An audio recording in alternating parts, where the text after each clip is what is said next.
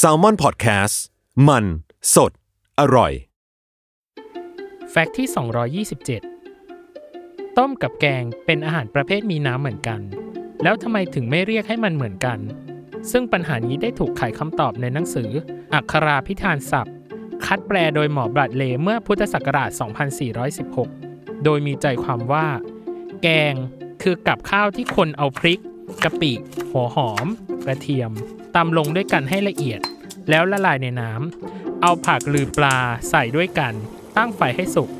ดังนั้นความเป็นต้มกับแกงจึงแตกต่างกันที่องค์ประกอบของอาหาร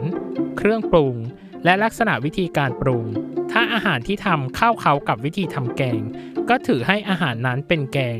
นอกเหนือไปจากนั้นให้เรียกว่าต้มทั้งหมด